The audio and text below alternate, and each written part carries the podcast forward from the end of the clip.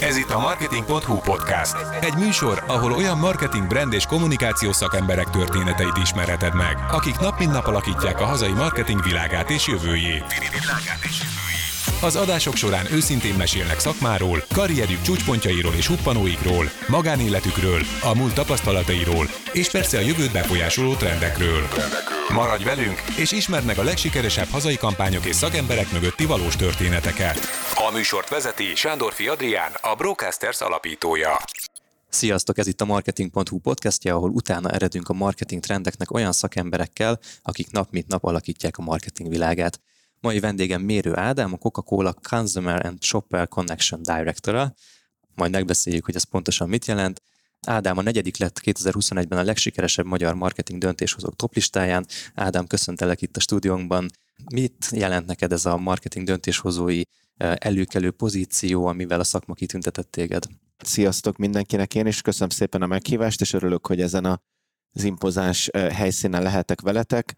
Egy elismerést jelent, tehát tudom, hogy ez közhelyszerűen hangzik, de meg vannak listák, meg nyilván a listák megjelenése után ugyanúgy megy tovább az élet, mint ahogy előtte volt, de azért valamilyen szinten a lista összeállítói nagyon komoly szakemberek, egyezményesen kerül a lista összeállításra, nyilván az adott év történései vagy eseményei alapján frissítik, és szerintem benne lenni az első ötben, most már szemtán harmadszor, ha jól emlékszem, ez mindenképpen egy nagyon nagy elismerés, szakmailag, személyesen, úgyhogy ugye nagyon boldog voltam, hogy továbbra is az első ötnek a tagja lehettem. Azon túl, hogy LinkedIn-en rengetegen gratuláltak neked, amit láttam, érte olyan fajta visszajelzés, vagy üzleti lehetőség, vagy bármilyen fajta megkeresés, ami kifejezetten ennek a listának köszönhető? Hát nyilván a megkeresésbe nem mondták be, hogy azért már nagyon jól szerepeltem, vagy az öt között vagyok, ezért történt a megkeresés, de vannak megkeresések, vannak elismerések, vannak gratulációk, amik tök jók. Indirekt módon nyilván egy, ez a lista ad egy olyan vizibilitást azért, hogy, hogy, hogy az embernek így a szakmai reputációját növeli, de nyilván nem ez a cél, ez egy, ez egy mondjuk úgy, hogy pozitív externáliája a listának, úgyhogy, úgyhogy vannak megkeresések, de nyilván direkt visszahivatkozás nem történt így, hogy azért kerestelek már ilyen ügyes fiú vagy, hogy negyedik vagy a listán. Ez itt a Marketing.hu podcastje, egyébként ez a Magyar Marketing Szövetség műsora, én pedig Sándor Adrián vagyok a podcast házigazdája, emellett pedig a Brocasters vezetője. Igazából vágjunk is bele abba, hogy beszélgessünk a te életutadról, a kólának az aktuális marketing tendenciáiról, meg úgy szeretnénk egy kicsit így belelátni abba a világba, amit te képviselsz, és amit talán csak te látsz itt igazán ilyen mélységekben. Mesélj egy kicsit a munkádról. Ugye az elején mondtam, hogy Consumer and Shopper Connection Director vagy. Ez egy európai szintű vezetői pozíció, igazgatói pozíció, ami egy komolyabb belső átszervezésnek lett az eredménye. Hogy néz ki egy napod? Mivel foglalkozol nap, mint nap? Igen, a titulus az hosszú, és utána mindjárt mondom, hogy mivel foglalkozom egy nap. Igazából ennek annyi oka volt, hogy ilyen hosszú a titulus, amellett, hogy szeretünk ilyen jól megfogalmazható neveket adni a kólánál, hogy a, a pont, amit mondtál, hogy volt egy nagy átszerves, és ez tényleg nagy volt, tehát ez nem az a típusú volt, amit minden multi öt évente megcsinál, és akkor elmondhatjuk magunkról, hogy van egy reorg, és utána öt év múlva visszacsináljuk, hanem itt tényleg komolyan hozzányúltak a szervezethez.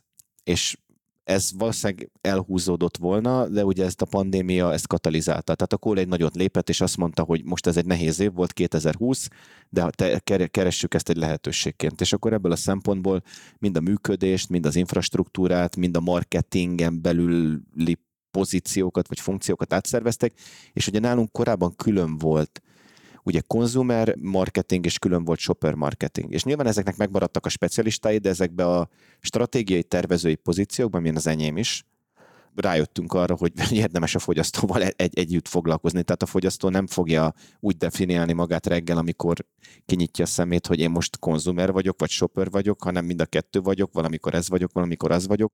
Ehhez ezt kellett felfogni, vagy ehhez kellett egy megértés. Mi a különbség számotokra a shopper és a konzumer között? Hát ö, gyakorlatilag ö, ez nem, nem, tehát ez nem feltétlenül mindig ugyanaz. Tehát, hogyha beszélünk mondjuk egy tini célcsoportra, mondjuk vegyük a Fantát, akkor ugye ott nem feltétlenül van mindig egy beesés, ugye a termék fogyasztója, vagy a termék iránt lojális, fiatalabb célközönség, vagy mondjuk az esetleg azt megvásároló, ugye, hogy mondjuk egy gatekeeper, anyuka, vagy bármely családtag között. De az esetek többségében ugye maga a fogyasztói út az egy, illetve próbálunk úgy tekinteni erre a fogyasztói útra, ami elhagyja ezt a régi ilyen sablonos megközelítést, hogy a fogyasztói út elindul A-ból, és akkor el kell kezdeni őket elérni, és aztán vége van Z-nél, és hogyha elértük őket Z-ig, akkor utána jó napot kívánok, vége van az egésznek, hanem ez egy ilyen folyamatos körforgás, hiszen ugye mi is így vásárolunk, mi is így tájékozódunk, és ezt, ezt, a, ezt a gyakorlatilag perpétum mobile fogyasztói utat próbáljuk meg mindig megfogni. Annyi plusz jött bele, és egyébként ebben igazad van, hogy sokkal komolyabb hangsúly helyeződött az e-commerce-re, meg a tranzakciós marketingre, amit mi hívunk. Ebben egyébként, ha őszinte vagyok, a kólának más hasonló nagy FMCG cégekhez képest volt egy viszonylagos lemaradása, és ezt nagyon-nagyon, nyilván ugye a pandémiának ez is az egyik következménye volt, hogy nagyon-nagyon megnőtt a online módon akár FMCG terméket vásárolók aránya, illetve a vásárlási frekvencia is megnőtt. Tehát egyszerre két dolog nőtt meg, és e, ez megmutatta, hogy ebben nekünk igenis van elmaradásunk, ezzel igenis kell dedikáltan foglalkozni, és akkor ez még bejött a szerepbe, és a shopper rész, csak hogy visszakanyarodjak az eredeti kérdésedre, az az, az, az az egészben még pregnánsabb lett, vagy még kiemeltebb szerep lett. Tehát ezek mind hozzájárultak ahhoz, hogy létrejöttek ilyen pozíciók. És mondtad, hogy stratégiai tervezést csináltok ezen belül. Mi az, amit megterveztek ti, mi az, amiben döntést hoztok ti, mi az, ami rajtatok múlik így a teljes ökoszisztémában? Hát minden márkának van nyilván egy hosszabb távú márka stratégiája. Most az előbb mondtam a Fantát, maradjunk a Fantánál, mert azon pont dolgozom, most is egyébként többféle módon születhet meg egy éves márka, illetve kommunikációs stratégia. Vannak olyan esetek, amikor a globális csapat, akik ugye Atlantában vannak, elkezd dolgozni egy globális stratégián, és e- ehhez gyakorlatilag a különböző regionális egységek, mint nálunk Európa, inputolnak valamit. És aztán, amikor oda kerül a mi asztalunkra, akkor valamilyen mértékű Európa számára megfelelő, meg az európai országok számára ráültethető módosításokat teszünk. De van olyan, amikor Európa vezeti ezt a stratégiát Európának, vagy akár más, mi ugye úgy hívjuk ezt, hogy Operation Unit, tehát más régióknak is.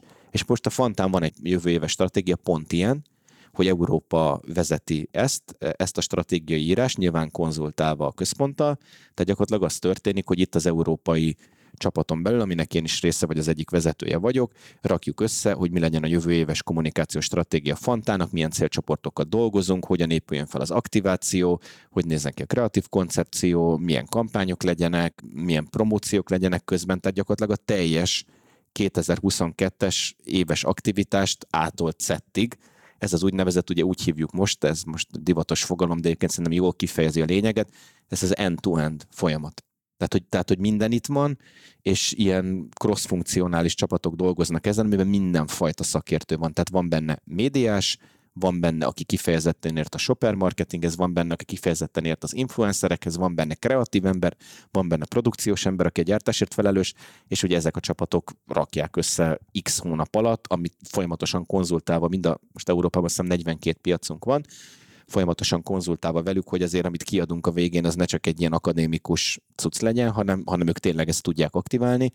Folyamatosan konzultálva velük, egyébként pont most november végén leszünk kész, és akkor minden európai ország asztalára letesszük, hogy tessék, itt van a jövő éves fanta stratégia, most már tessék aktiválni. Tudsz nekünk egy kicsit um, tízelni, ilyen háttérinfokat elmesélni arról, hogy egy fanta stratégiában mi az, ami megváltozik évről évre, vagy egyik évről a másikra, ami a jövőt érinti, hiszen egy kialakult brandről van szó, kialakult fogyasztói réteggel, valószínűleg a kereskedelmi csatornái azok drasztikusan nem fognak megváltozni, mégis egy új stratégiát alkottok. Mik lehetnek azok a pontok, amiket így meg tudtok csavarni, át tudtok alakítani? Nyilván van ugye, egy, ahogy te is mondtad, nyilván van egy hosszabb távú stratégia, nyilván van egy márka személyiség, van egy brand leader, ugye most nem akarok ilyen zsargonokkal dobálozni, de hát ezek azért viszonylag fix pontok. Tehát nem a márka személyiségem vagy a márka fogyasztók életében betöltött szerepén változtatunk, hanem nyilván megvannak az adott aktivációk, de hogy egyébként Love Brandnek megmaradni most már tökre nem könnyű. És főleg ezekkel a fiatal, és ugye a Fantának elsősorban egy, egy, egy Gen Z célközönsége van, vagy egy fiatalabb tini célközönsége van, tehát nagyjából a, a Fanta nálunk a belépő márka. Ugye mi 13 éves kor alatt nem kommunikálunk egyébként, van egy ilyen felelős marketing policing, de az, az a, a, a narancsos íz miatt az a márka, ami a szénsavas üdítők életciklusában általában ez az, ami legkorábban fogyasztható, mert a kóla ez nem ilyen korán kezdődik, valamikor feltétlenül nem is engedik a szülők még, hogy egy bizonyos életkor alatt ugye kólát tegyenek a gyerekek, stb. stb. Tehát a font ez a belépő márka. Tehát ezek állandó pontok.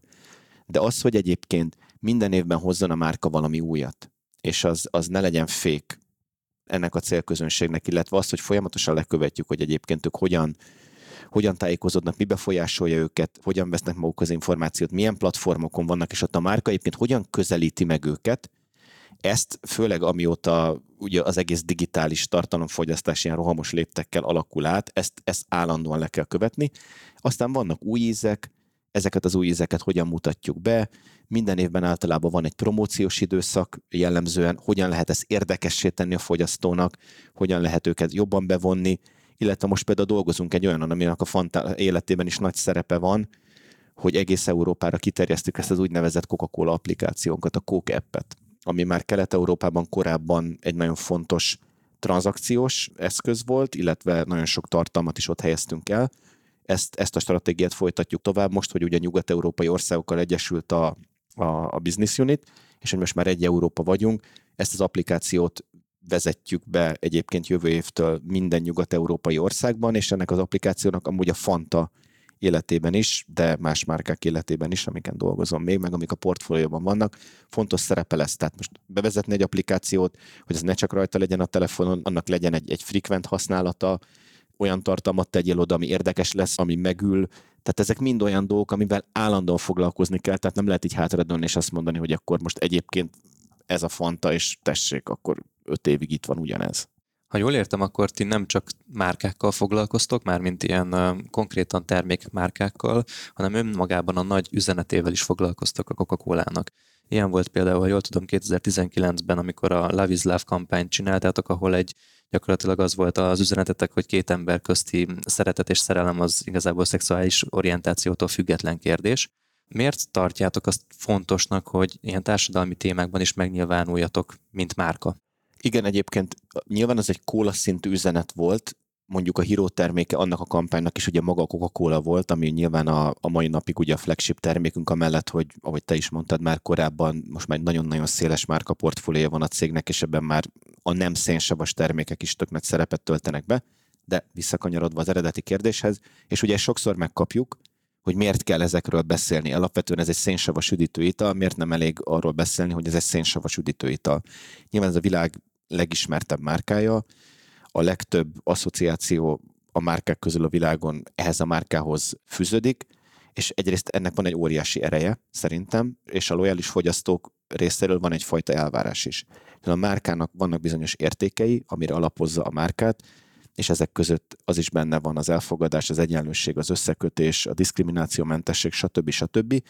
Azt gondolom, hogy őszintén fontos, hogy egy ilyen témába bele lehessen állni, és egy ilyen témába olyan kommunikációt közzétenni, vagy a fogyasztókkal tudatni, vagy megerősíteni bennük a hitet, hogy ennek a márkának ezek az értékei. És vannak olyan kampányok, amik nem feltétlenül a márka értékekről tudnak beszélni adott esetben, ha azt mondom, hogy van egy új zéró termékünk, most csak mondok egy példát, mondjuk kijön egy vanília zéró termék, ott is megvannak az alapmárka értékek, de az a kampány nyilván arról szól, hogy kommunikáljuk az új ízt. Vagy hogyha támogatjuk a FIFA-t, ami az egyik legfontosabb ilyen eszetünk, akkor ez a kampány ugye arról szól, hogy a foci, az e, az e körüli alkalmak, ezek nem mindig alkalmasak arra, hogy, hogy ilyen dedikált módon, vagy ilyen explicit módon beszéljünk a márka értékeiről, hogy ez a kampány szerette volna megerősíteni, hogy ez nagyon fontos a márkának, a márka ezt szeretné közvetíteni, és ezért volt az, hogy egyébként nem csak Magyarországon, de talán itt a legerőteljesebben ezt a Purpose kampányt, ugye, amit Love is Love névre keresztelt most már mindenki, ezt két évvel ezelőtt, egyébként most pont két éve volt lassan,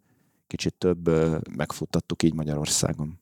És fontosnak tartjátok, hogy azon túl, hogy beszéltek ezekről a témákról, valamilyen más aktivitás módján is bevonódjatok ezeknek a kérdéseknek a rendezésébe, vagy csak a figyelemfelkeltés, vagy figyelemfelhívás az, ami a felelősségetek?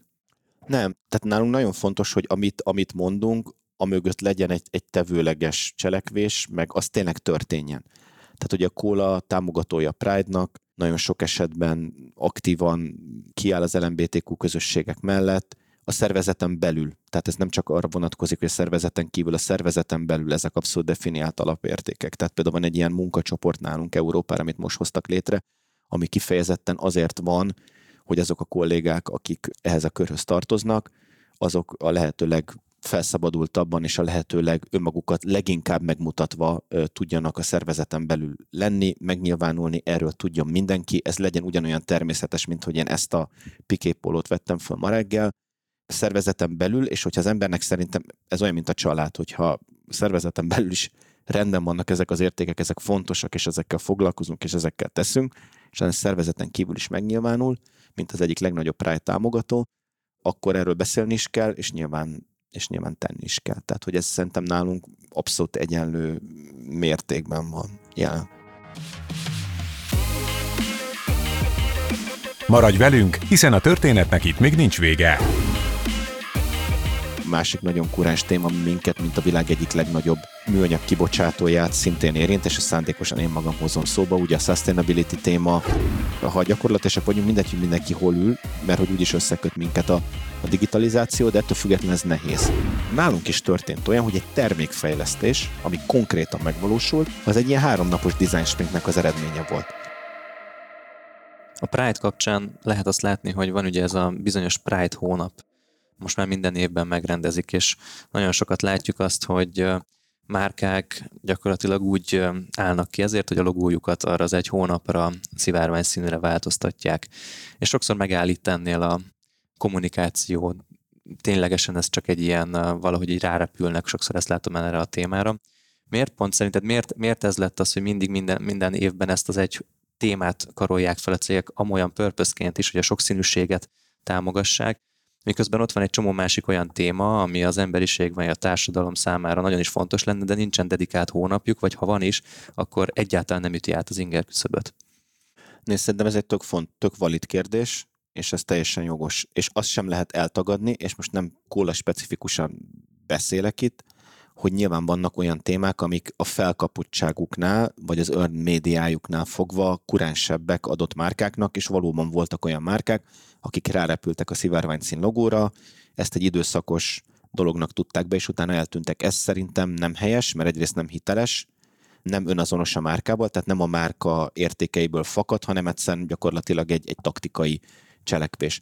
A Kolánál szerencsére ez nem így van, tehát az, az egyenlőséggel, és ez nem csak az ellenbújtékú közösségről beszélek, tehát lehet itt vallási, bármilyen típusú, ugye ez a bridging divides, ugye ezt, ezt szoktuk mondani.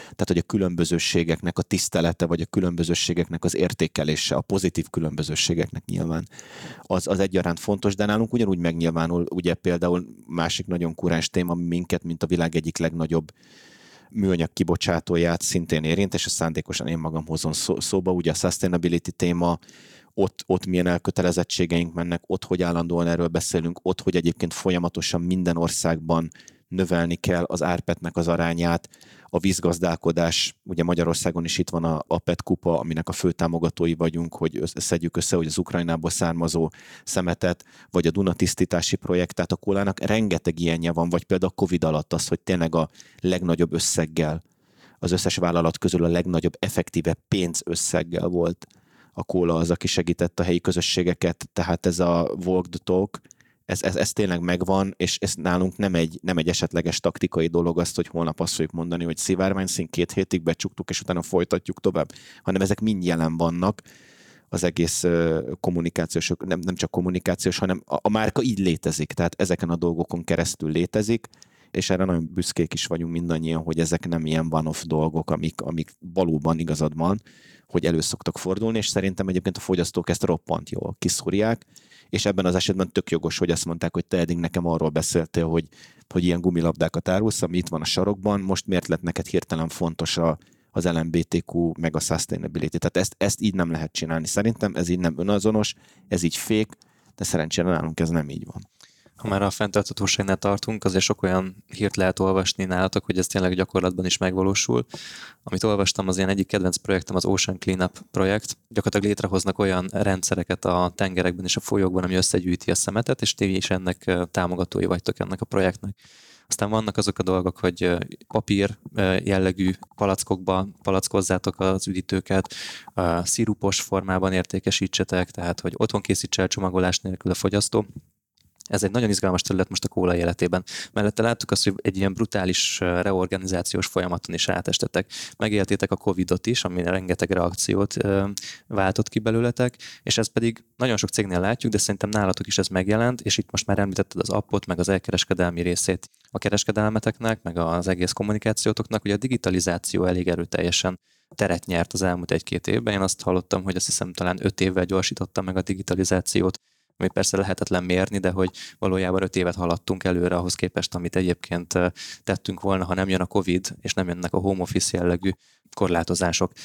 Nálatok azon túl, hogy appot indítotok, azon túl, hogy felerősödik az elkereskedelemnek a szerepe a saját termékeiteknél, hogyan érint még titeket a digitalizáció, illetve így a közeljövőben, hosszabb, vagy akár hosszabb távú stratégiában, ez hogy tudnátok megjelenni? Ö, nagyon nagy volt a blokk, de próbálok az a kérdésblokk az utolsó részére válaszolni. Tehát amit mondtál, persze lehet vitatkozni a számokon, ugye az, hogy a digitalizáció erősödött, azt mi úgy fordítjuk le, nem úgy fordítjuk le, hogy feltétlenül nőtt a digitális termékek penetrációja, vagy lefedettsége, vagy rítse, hiszen ez eddig is óriási volt, hanem a fogyasztók digitális módon elvégzett aktivitása, most tudom, ez nagyon hülye hangzik, de hogy a digitális szolgáltatások igénybevétele az az, ami intenzifikálódott. Tehát az on-demand, a streaming, a digitális ügyintézés, illetve amit mondtál, legfőképpen ugye az elkereskedelem, ezt láthatjuk, hogy az Amazon számain, vagy, vagy akár hogyha hazai vizekre vezünk, ugye láthatjuk ezeket a két számjegyű, vagy akár három számjegyű növekedéseket is bizonyos esetben. Nálunk erre egy külön stratégia készült, tehát megint angolul fogom mondani, ez az úgynevezett O2O, ami offline to online. De ez nem egy munkacsoport csak, hanem ez külön egy olyan divízió a cégen belül, mint a marketing, vagy a commercial, vagy, vagy bármi más. Tehát, hogy ez egy külön funkció, amit szintén az átszervezéskor hoztak létre, és nagyon-nagyon röviden ennek az a lényege, hogy minden olyan tevékenységnek, eszetnek, infrastruktúrának, folyamatnak, ami eddig létezett offline, annak létre kell hozni egy digitális lábat, ezt mi úgy hívjuk, hogy digital twin. Csak hogy ilyen szép neve legyen. De ezt hogy mondjam, ez nem egy öt, öt oldalas PPT-re felírt dolog, hanem ez effektív egy funkció. Tudsz egy példát mondani egy offline dologra, ami online-osodik? Abszolút, tehát például az, hogy legyenek saját direct-to-consumer platformjaink, amik eddig nem vagy kismértékben voltak, tehát ahol nem elkereskedő, tehát nem harmadik feles elkereskedőn keresztül mondjuk egy Amazonon, vagy egy Carrefouron, vagy egy Tesco online-on keresztül értékesítünk. Erre van egy konkrét projekt, ennek még a részleteiről nem beszéltek, bár pár országban jelen van, hogy hozzuk létre a saját direct-to-consumer platformainknak. Ez nem azt jelenti nyilvánvaló, hogy a többi partneren keresztül az értékesítés megszűnik, hanem egyszerűen olyan marketplace hoz létre, ami, ahol közvetlen közvetlen kapcsolat van a fogyasztóval, és ahol lehetősége van arra, hogy mindenféle harmadik fél beiktatása nélkül ez megtörténjen. Vagy például az együttműködés a központi stratégia készítése például ugye a, a, ezekkel az úgynevezett food service aggregatorökkel, tehát olyanokkal, mint a food, ugye volt netpincér, most már ugye Foodpanda, vagy az összes többi, vagy akár ugye az Uber Eat, ami, ugye, ami nálunk nincsen jelen, hogy velük olyan valós együttműködéseket hozzunk létre, ami az ottani rendelésekben is növeli a mi fogyasztói kosarunkat. Tehát ez egyébként ez egy nagyon nehéz terep, például ezek a online gyors éttermek, vagy ételrendelős ilyen agregátor szolgáltatások, mert ott egyébként nem annyira jellemző, hogy a fogyasztók italt választanak a megrendelt étel mellé. Tehát ott egy ilyen rituálét vagy egy szokást is erősíteni kell, és akkor azon belül nyilván kell növelni a kólának a penetrációt. Tehát ezek mind konkrét dolgok, ezek mind stratégiai dolgok, és ezek korábban is voltak, inkább azt mondom, hogy helyileg történtek meg, picit esetlegesek voltak, nem volt rájuk egy központi stratégia, nem volt alattuk egy infrastruktúra, nem volt mögöttük egy teljes stratégiai csapat, nem volt mögöttük akkora büdzsé, most ezek mind megvannak, és szerintem tényleg ezen a területen, ugyanúgy, ahogy te mondtad, hogy a digitalizáció nem tudom, öt évet haladt, én azt gondolom, hogy mi is öt évet haladtunk. Tehát, hogyha lehet, hogy nincs ez a, ez a kiózanító pofon, ami mondom még egyszer, lehet az egész pandémiának egy ilyen pozitív externáliája, akkor lehet, hogy mi is ezt lassabban tesszük meg, és lemaradunk ebben a versenyben. De most úgy látom, hogy inkább azt mondtuk, hogy ismerjük be, hogy le vagyunk maradva, legyünk tök őszinték magunkkal, nézzünk el vele szembe, ez mind megtörtént tavaly, nézzük meg, hogy mit lehet csinálni, hogyan lehet accelerálni ezt a dolgot, és most ott vagyunk, hogy mondom, nálunk is egy év, gyakorlatilag öt évvel ellentételezhető. Tehát nagyon, nagyon komoly itt a haladás. Digitalizáció, illetve a Covid-nak ez a kiózanító hatása, ez nem csak a kereskedelmi dolgokra hatott ilyen módon, hanem szervezeti átalakulásokat is hoz. Nagyon sok olyan cég, aki addig nem mert beleállni abba, hogy a home office intézményét egyáltalán el tudja képzelni, hogy digitálisan kommunikáljanak egymással a kollégák, kénytelenek voltak álláspontot változtatni. Ez hogy nézett ki a kóla életében, vagy a ti életetekben, és kifejezetten akár a te esetedben, hiszen te egy európai igazgatói szinten dolgozol, ha jól tudom, nem is találkoztál még sok kollégáddal ebben az időszakban. Igen, igen, az utóbbi része az elég kemény, de kezdem a, próbál konzekvens lenni, és kezdem a kérdés első részével, amit mondtál. A home office-nak a kultúrája az nálunk egyébként korábban is nagy volt. Tehát mi azok közé cégekre közé tartoztunk, ahol ez abszolút megvolt, és ahol ezt abszolút respektálták, és igazából a dolgozóra bízták, meg nyilván az elvégzendő feladatokra, hogy mennyit van fizikailag jelen, ami egyébként szerintem tök fontos. Amit változtatott, az annyi, hogy például a kötelező külföldre költözést, hogy nagyon konkrét legyek bizonyos pozíciók esetén, ezt ejtették. Tehát igazából ezt is preferenciára bízzák, hogyha ha olyan pozíciót töltesz be, ami nem korlátozódik egy, egy, egy lokális munkakörre, hanem tényleg, mint én, hogy, hogy, hogy európai országokkal dolgozom, akkor meg lett volna lehetőség akár Berlinbe, Milánóba, vagy valamelyik nagyobb európai központunkba elmenni, vagy, vagy itthonról végezni ezt a munkát. Nyilván a pandémia miatt ez például a mi esetünkben elmaradt, meg mi egyébként most úgy vagyunk, hogy, hogy inkább itthon vagyunk, tehát ezt a lehetőséget például megadták innentől kezdve, ha, ha gyakorlatilag vagyunk, mindegy, hogy mindenki hol ül, mert hogy, mert hogy úgyis összeköt minket a, a digitalizáció, de ettől függetlenül ez nehéz.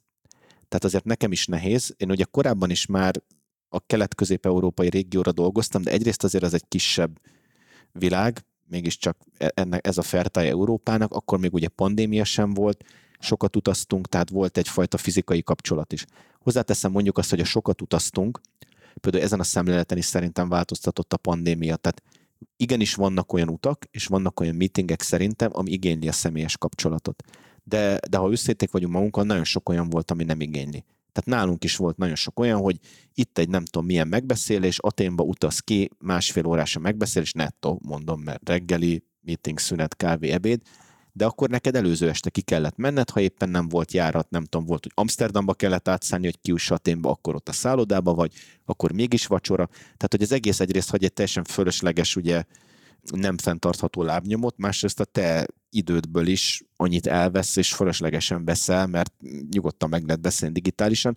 Tehát ez is a pozitív irányba fordult. Én egy dolgot látok, ami nekem személyesen is nagyon-nagyon nehéz, és ez egy pszichés kihívás is, hogy valóban egyrészt nagyon sok kollégával, akivel együtt dolgozom, nem találkoztam még valójában, illetve ez a folyamatos, most már nekünk van is egy ilyen belső szavunk, ez a, ez a lebegés. Tehát, hogyha meetingeken vagy egész nap, különböző projekteken, és ugye csak egy ilyen képernyő, mint ami előtted van, mondjuk az enyém egy kicsit nagyobb szerencsére, látom ezeket az embereket, akkor velük vagyok, de hogy közben én mégis így a saját szobámban ülök, mégis a saját dolgaimmal vagyok körülvéve, és igazából egy képernyőn lévő alakokhoz beszélek, és ez, ez valószínűleg nem mérjük föl, hogy ez pszichésen mennyire megterhelő. Én ezért választottam azt, hogy annak ellenére, hogy a magyar, a magyar csapat kollégáival úgy effektíve, most a csúnyán de nincs úgy közvetlen dolgom, nyilván ők is Európa részei, de hogy, hogy ugye nem a magyar csapat helyi szerves működésében vagyok benne, hogy minden héten azért bemegyek, igyekszem kétszer, rosszabb esetekben, ha nem alakul úgy legalább egyszer, tehát az a, az, az a minimum, bemenni, mert, mert, mert emberi kapcsolatok nélkül ugyanúgy, mint bármi más szerintem nem lehet csinálni, és ezt most jelenleg így próbáljuk kompenzálni, és aztán reméljük, hogyha újra lehet majd utazni. Nálunk egyébként még mindig csak ilyen kiemelt biznisz kulcsfontosságú ügyből lehet utazni, akkor, akkor azért megtörténnek ezek az utazások, ha nem is olyan gyakorisággal, mint korábban, de hogy azért csak mondott neked valamit, hogy legalább havonta, két havonta egyszer ezeket az embereket lássuk, mert, mert, mert, mert egyébként igenis nagyon-nagyon lefárasztja az embert szerintem a virtuális, nem is csak a kapcsolattartás, hanem hogyha embereket kell meggyőzni, vezetni, koordinálni, beszélni velük, ez nehéz, főleg tudod, hogy sokan vannak a meetingen, sokan vannak, sok embernek kellene hozzátenni, akkor ott kell lenni valakinek, aki, hát ugye nem vettem van a flow fogalma, tehát minden személyes kapcsolattartásban kell lennie flow-nak, különben nem fog eredményhez vezetni, és ezt, ezt nehéz csak virtuálisan csinálni, tehát itt tartunk most, itt tartunk most ezzel, mondom, szerintem az egészséges út az lesz, hogy utazhatunk megint, de azért nem annyit, mint korábban. Kicsit elkanyarodva a digitalizációtól, meg talán egy kicsit a kólától is elkanyarodva, bár utána trükkösen akár visszahoznám. Kíváncsi lennék arra, hogy szerinted egy KKV Magyarországon, egy KKV-nek a marketingese vagy egy cégvezetője Mit tanulhat a kólának a marketing működéséből? Mik lehetnek azok az alapelvek, akár gyakorlati dolgok, ami nem csak egy ilyen mamut cégnek, globális multicégnek a szintjén értelmezhető, hanem minden szinten lehozható a földre, és bárki én egy kis vállalkozást csinálok, 7-8 emberrel dolgozunk ebben a podcast gyártó manufaktúrában, én is tanulhatok tőletek. És mi is tőletek nyilvánvalóan. Figyelj, nyilván KKV-ként vagy kis cégként azt a típusú ilyen gigantikus ökoszisztémát, ami mögöttünk van, az, vagy működési módot, azt nem lehet leképezni, de nem is kell. Most hirtelen három dolog jutott eszembe, hogy, hogy ne csak bullshiteljek. Az egyik, ami nálunk a korábban említett ilyen end-to-end fogyasztói útnál bejött, hogy tényleg minden stratégiát úgy kezdünk, hogy ez fogyasztóközpontú. Tehát megnézzük, hogy hogy lehet releváns maga az ötlet, maga a koncepció, maga a termék, maga a promóció, maga a bármi, ami az adott márkából származtatható, az tényleg hogyan lehet releváns. Tehát, hogy minden így kezdődik, minden mielőtt még konkrétan egy briefet írnánk meg, ez a legfontosabb, hogy a, a fogyasztó legyen mindennek a középpontjában, és mind, minden ezzel kezdődjön. És ez nem a régi zsargon, hogy a fogyasztó a király, hanem ez az, hogy azt kell megnézni, hogy az ő életében, az ő szükségleti palettáján nekünk mi a helyünk. És az egy validált hely legyen, mert különben nincs értelme az egésznek. Tehát szerintem ez az egyik. A másik, amit egyébként kisebb létszámmal is meg lehet valósítani, ez az agilis cross-funkcionális működés, ez az Agile, Agile Framework, ami azt jelenti, hogy nem feltétlenül tehát a, a folyamatelosztásban egy, egy csapat dolgozik együtt, egy projekten, nyilván egy kis cégnél ez még könnyebb, de a lényeg az, hogy az az, az az egy kis mini csapat, ami dolgozik egy olyan projekten, az egy teljes körű döntéshozatali felhatalmazással rendelkezik, az csak azzal az egy projekttel foglalkozik, tehát nálunk is, hogyha összeraknak egy ilyen agile teamet, annak az a lényege, hogy az csak azzal az egy projekttel foglalkozom, vagy mondjuk kettővel, ha nagyon reális vagyok, mert azért ezt nem mindig lehet megcsinálni, de hogy ennek az a lényege, hogy ők minden nap találkoznak, nagyon rövid időre, ott lényegében megbeszélik azt, hogy ki mit haladt az adott munkával, és hogyha van probléma, vagy hogyha van nem tisztánlátás, vagy egyeztetés, akkor nagyon-nagyon röviden, és utána mindenki dolgozik tovább. És ez az ilyen hihetetlen egyeztet, tehát az egyeztetési körök számát nálunk, ez hihetetlenül lecsökkenti. Tehát ezt, mondom, ezt kisebb csapattal is meg lehet csinálni, hogyha valaki ugye ezt az agilis munkavégzést csinálja, akkor sokkal jobban tud működni. És még a harmadik, ami eszembe jutott, ami szerintem tök érdekes, és szerintem ezt kisebb cégek is tökre tudják csinálni, ez az egész design sprintelés. Ami most ugye szintén egy ilyen nagyon kurás dolog, de hogyha valaki jól csinálja, tehát jól össze tud hozni egy, egy ilyen akár egynapos, kétnapos, háromnapos ilyen design sprintet, ami lényegében egy facilitált brainstorming, de ez nem biztos, hogy jó szó rá, mert hogy nem csak brainstormingból áll, akkor nálunk is történt olyan, hogy egy termékfejlesztés, ami konkrétan megvalósult, az egy ilyen háromnapos design sprintnek az eredménye volt. És ez pont alkalmas arra, hogy kisebb cégek is megcsinálják, ugye ehhez az kell, hogy kell egy, egy facilitátor, aki ebbe tök otthon legyen, tehát ezt meg tudja csinálni, és kell, hogy akiket behozunk ebbe a design sprintbe, és akik ott vannak, és ez lehet fizikai, lehet online is egyébként, tehát online is most már kiváló túlok vannak ahhoz, hogy együtt tudjunk dolgozni egy ilyen virtuális vagy digitális ugye bordon, akkor iszonyatosan nagy ötletek tudnak születni. Egy, egy fontos kondíciója van, hogyha valaki például belemegy egy ilyen design sprintelésbe, és erre összeránt embereket egy nagyon-nagyon koncentrált körben, és mondom, csak ezzel foglalkoznak, akkor meglegyen a, a kérdés fel legyen téve az elején, hogy mi az, amire megoldást keresünk. Mert hogyha ez megvan, akkor, akkor egy ilyen két-három napos ilyen design sprintelés ki tud váltani akár egy korábban több hétig tartó oda-vissza folyamatot. Tehát most ez, ez a három dolog jutott így eszembe, ami szerintem igyekszünk jól csinálni, eredményre is vezet, de akár átültethető egy sokkal kisebb szervezetre is. Köszönöm szépen, ez nagyon inspiráló volt, ténylegesen hasznosnak talál, amiket mondtál, mert el tudtam képzelni, hogy ez a mi életünkben, vagy egyébként a korábbi munkahelyeimen ez hogy működhetne, vagy hogy működött rosszul, amikor mégiscsak megpróbálkoztunk ezekkel. Ádám, elfogyott az időnk erre a podcastra, és nagyon köszönöm szépen, hogy ennyire rendelkezésünkre álltál, és ilyen sok mindent transzparensen megosztottál velünk. Ez volt a Marketing.hu podcastja, és köszöntöm a hallgatókat is ezúton, és köszönöm nekik, hogy velünk voltak. Maradjatok, kedves hallgatók, velünk a következőkben is. Megmutatunk nektek további izgalmas, inspiráló marketing szakembereket, illetve az ő életútjukat, és, és olyan márkákat, akiktől érdemes tanulni. Köszönjük szépen, ez volt a Marketing.hu podcast, a Magyar Marketing Szövetség gondozásában. Sándor Adrián voltam, vendégem pedig Mérő Ádám volt. Sziasztok!